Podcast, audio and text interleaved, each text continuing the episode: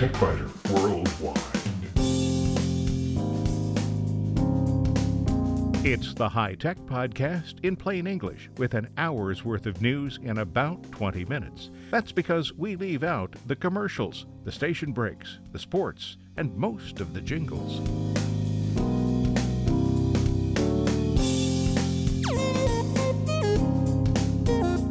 Podcast number 571 for the 10th of December 2017. This week, Photo Raw 2018 from ON1 brings several powerful new features to an application that can work with Photoshop or Lightroom as a filter, or work independently of them as a file organizer and raw image converter.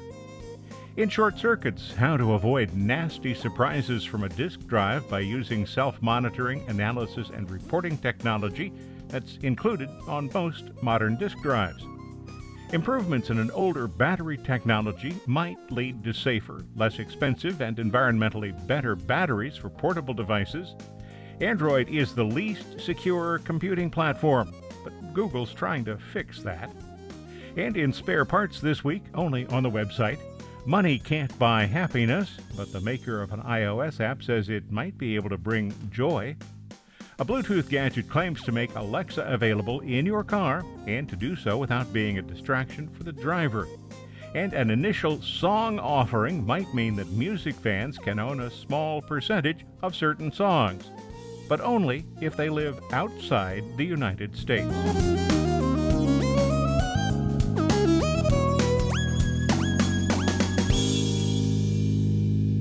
ON1's 2018 version of Photo Raw adds several new features that will appeal to professional photographers and advanced amateurs.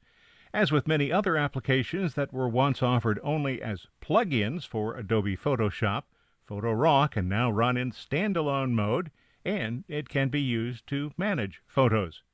The 2017 version also ran either in standalone mode or as a Photoshop or Lightroom plugin, so I'm not going to spend much time on that.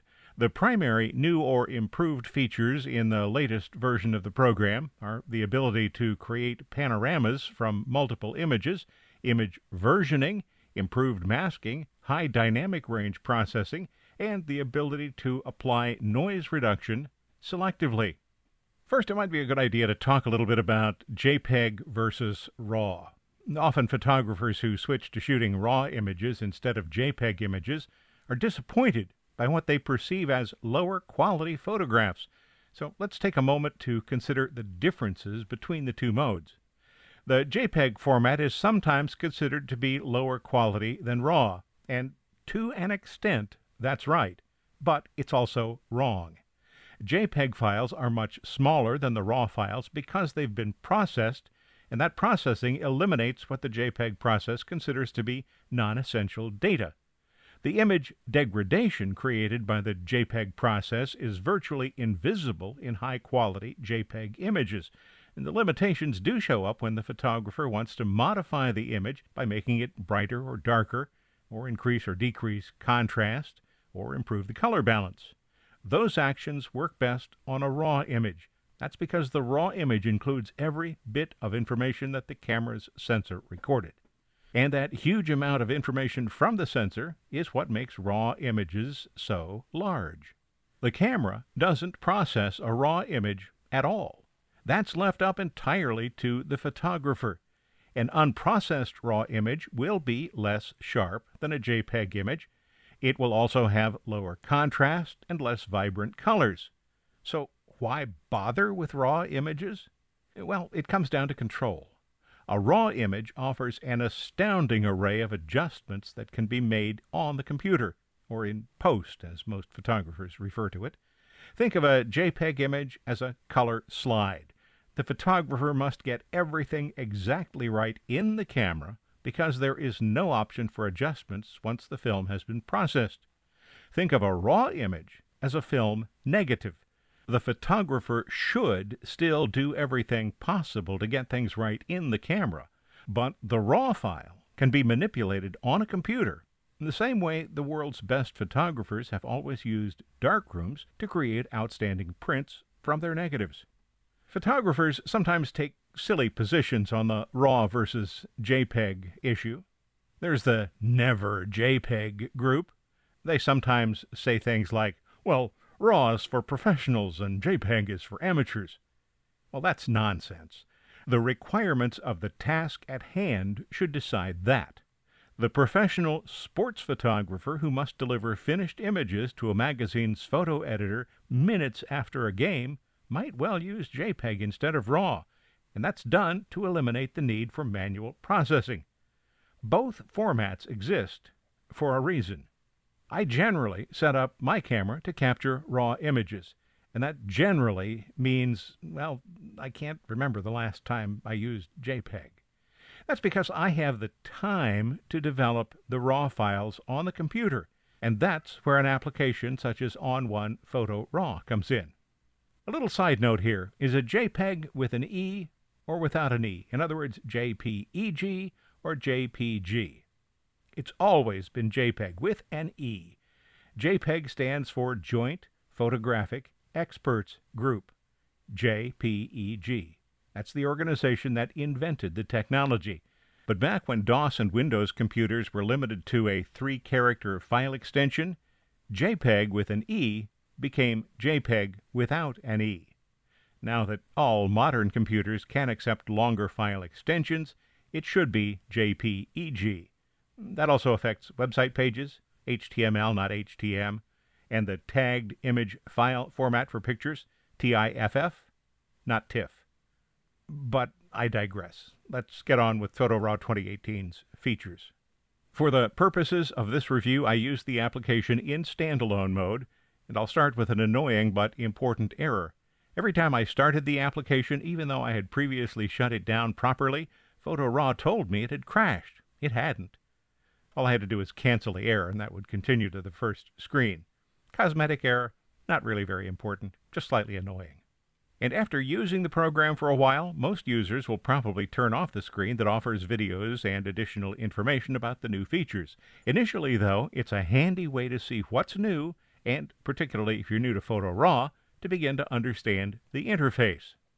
Because the high dynamic range or HDR function is new and is arguably the most important of the new features, let's start there. After the user selects the images, note the plural, images to be used to create the HDR picture, an icon appears at the right edge of the browser. Alternatively, right clicking any of the selected images will display a menu that includes the HDR option. And because this is another one of those really highly visual programs, it'd probably be a good idea to check out the TechByter Worldwide website, www.techbyter.com. That way you'll be able to see what I'm talking about. Maybe you could think of it as slow motion television. Anyway, HDR processing is designed to create an image that contains detail in both the brightest and the darkest areas of the scene, something that's well beyond the scope of any digital sensor or film. HDR merges typically use at least three images, some scenes, though, might need five or seven to cover the full range. In the case I show on the TechByter Worldwide website, the camera is pointed toward the sun at sunset. One image has good detail in the darker foreground area, but the mid range is overexposed and the area by the sun is just completely blown out. The middle exposure, the one that would be considered standard, that's the one the camera probably would have taken all by itself, has a problem with both the highlights around the sunny area and in the dark area, but the mid ranges are good. And I also created an exposure with good detail around the sun and the clouds in the sky. But the midtones are too dark, and the dark area in the foreground, the grass, is pretty much gone. No one image does the job. After ON1 Photo RAW merged the three images, the merged image has detail in the sky, in the mid range, and in the dark foreground. One of the primary uses of HDR images is to recreate what our eyes see. Eyes have far more dynamic range than even the best digital sensor or film. So the scene you see on the TechByter Worldwide website following the HDR merge is the scene I remember from about 8:30 one July evening in the wilds. HDR can also be used to create really unrealistic colors. Some people love that look, others hate it. When it works for a set of images you have, feel free to use it. The next new feature I wanted to try was panorama stitching. Now, normally panoramas are wide instead of tall, but I had a vertical panorama, one that shows the inside of a yurt at the Wilds, so I selected the images and merged them. The result wasn't exactly what I was looking for. In fact, it was a complete mess. So it appears that PhotoRAW doesn't yet have the technology to deal with a vertical panorama. So I rotated the images 90 degrees and tried the merge again. That worked as expected. But the merged image was also, unsurprisingly, rotated 90 degrees. PhotoRAW creates a Photoshop file that I then rotated. The rotation created a second copy of the file. Each file is 200 megabytes. This could consume a lot of disk space if you do it very often. Of course, the sideways Photoshop file could simply be deleted because it's no longer needed once you have your properly rotated version. It is important for me to point out that ON1 is aware that the first iteration of the panorama function isn't perfect. In fact, after you select the panorama option, you'll see a pop up that says the results may not be perfect. It's a good start, but more development is needed. ON1 Photo Raw gives you some opportunities to reduce the amount of disk space required for images. Given the size of RAW files, the ability to create multiple versions of an image without having to duplicate the image itself is important, and it is a welcome addition. Right click any image and select Create Version from the menu, and a second copy of the file will appear in the browser window, but not on the disk. That first new version will include V1 in the name. It really doesn't exist on the disk, but only in the computer's memory and in a special file. To see how this works, I selected a picture of a camel and created a new version. Next, I added a monochrome effect to the original. It's a cyanotype, kind of a bluish image. Cyanotype was an early photographic process that created those blue looking images. Then I created a golden hour or warming effect on the new version. After doing that, I examined the sidecar file that ON1 places in the same directory with the image. Sidecar files are small. The digital image is 24 megabytes. The sidecar file that describes the modifications to both the original and the new version is just 59 kilobytes. So trying half a dozen different looks for an image would require less than 200 kilobytes of disk space instead of nearly 150 megabytes that would be required for six copies of the raw file. Improved masking and localized noise reduction are similar. The masking tool takes over after the user has made a global change, such as brightness, contrast, or color. Global masking can be adjusted to feather an effect, and density can be used to create a graduated effect. Noise reduction deals with two kinds of digital noise that can be compared roughly to grain in an image. Luminance noise appears as bright specks. Chrominance noise appears as dots of random color. Both kinds of noise become worse with smaller sensors and high ISO settings. Of the two, color noise is more objectionable. Now, although it's always better to use a low ISO to avoid noise, sometimes that's just not possible. So if an image has noise, most photo applications have a noise reduction function, but noise reduction reduces the image's sharpness. If the noise is more objectionable only in some areas, noise reduction can be brushed on. Clever idea. So that's Photo Raw as a standalone application, but it can also be used as a plugin for Lightroom or Photoshop. When used as a filter in Lightroom, Photo Raw duplicates the raw file as either a Photoshop document or a TIFF document. That's true of all third party filters when you work with a raw file in Lightroom because the raw file cannot be modified. After making any needed basic edits for color balance, cropping, and such in Lightroom, right clicking the image will display the Edit option. Clicking Edit In displays a list of applications that are available from Lightroom, and then selecting ON1 Effects or ON1 Develop is the next step. Then Lightroom will display a dialog box that offers several options.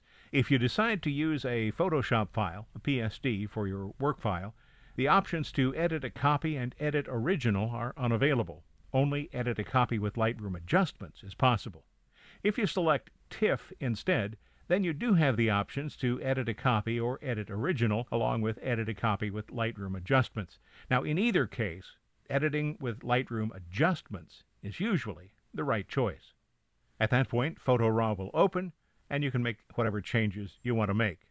In the image you'll see on the TechByter Worldwide website, I applied a luminance portrait filter, then applied some local adjustments to lighten and slightly desaturate the face.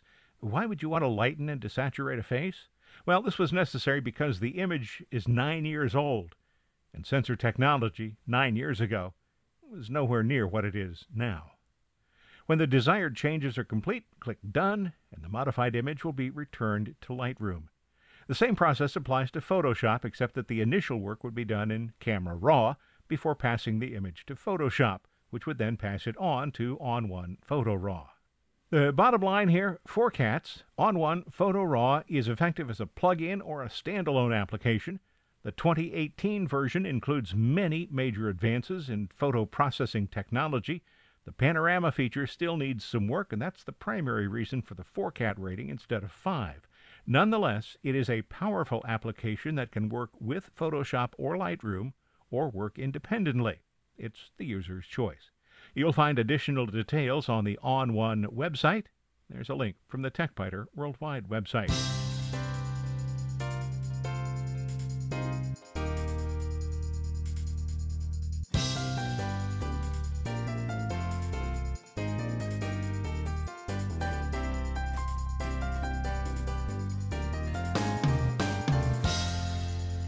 In short circuits, computers have disk drives.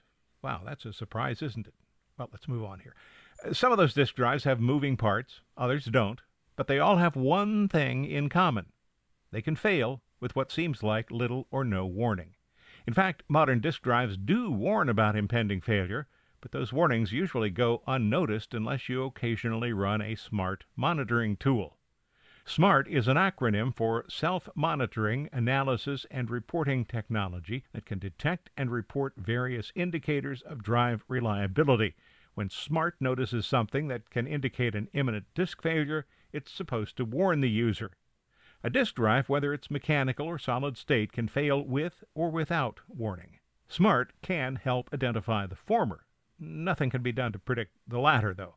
Mechanical wear and gradual degradation of the storage surfaces in a mechanical drive, or repeated writes to a solid state drive's memory will eventually cause a drive to fail. These can be monitored, and SMART can provide warnings. Other failures can result from unexpected events, mechanical breakage, or circuit failure. Nothing can predict those kinds of failures, so having a current, full backup is still essential.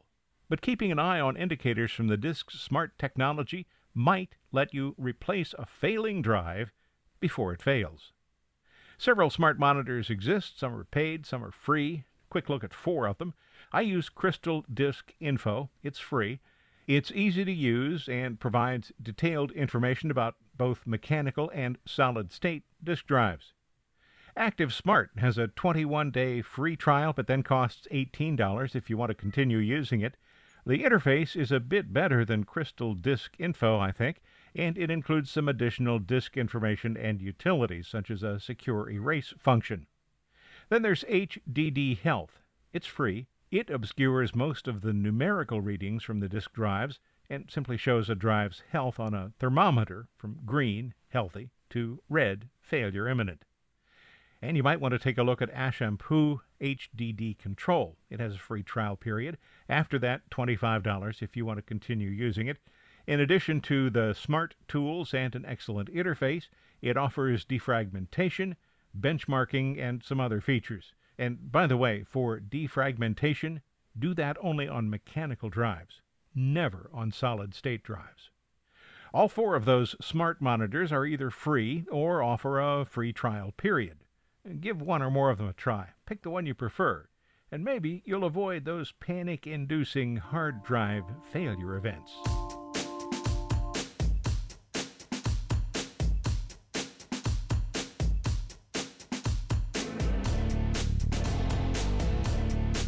For more than a century, battery technology changed little.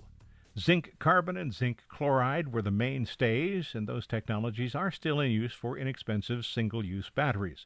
Then rechargeable batteries came along nickel cadmium, lead acid, nickel metal hydride, and today's lithium ion. The most common batteries in portable devices are lithium ion, but they have disadvantages. They're expensive, and they can burst into flame, particularly when they're subjected to rough treatment. Zinc air batteries have been around for a while. They're commonly used in hearing aids, and they are single use batteries. Zinc air technology hasn't seen wide use because the technology makes recharging such batteries difficult. But difficult is not impossible, and a research team from the University of Sydney explains why zinc air might become more popular. Lithium is rare, it's hard to find, it's expensive. Zinc is common, easy to find, and inexpensive. Batteries made using zinc air technology also don't burst into flame if you hit them with a hammer. So environmentally they're better, economically they're better, and they're safer. If only the recharging problem could be solved. The researchers in Australia have been able to create what they call bifunctional oxygen electrocatalysts that make recharging possible. This is done by carefully controlling the composition, size, and crystallinity of metal oxides in elements like iron, cobalt, nickel, and zinc. As rechargeable batteries are discharged and recharged, they lose a certain amount of capacity. In tests, the zinc air batteries lose about 10% of their charge over 60 discharge recharge cycles. If this technology becomes usable, batteries for cell phones, notebook computers, and tablets could become safer and less expensive. Research continues.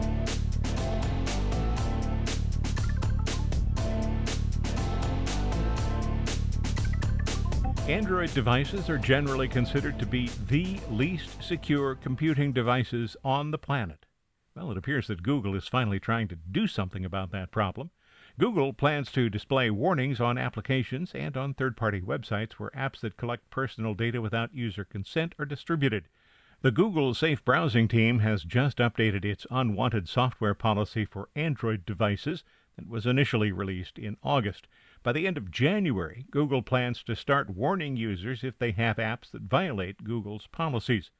Google has already started removing apps from the Play Store now, the developers and third party app sites will be given guidelines on disclosures and privacy warnings, things they should have been doing all along. Those found to be in violation face an uncertain future. Google says that it will enforce the rules, but it hasn't explained exactly how. According to Nokia's 2017 Threat Intelligence Report, Android is the least secure platform. Now, note, Nokia is a competitor.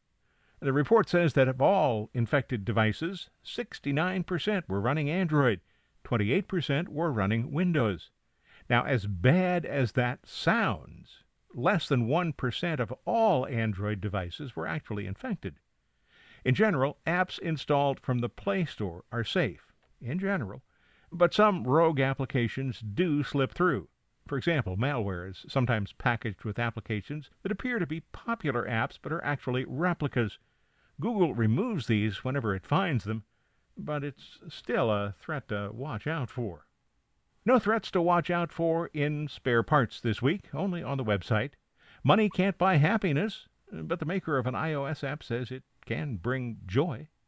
A Bluetooth gadget claims to make Alexa available in your car and do so without being a distraction for the driver and an initial song offering might mean that music fans can own a small percentage of certain songs, but only if they live outside the United States.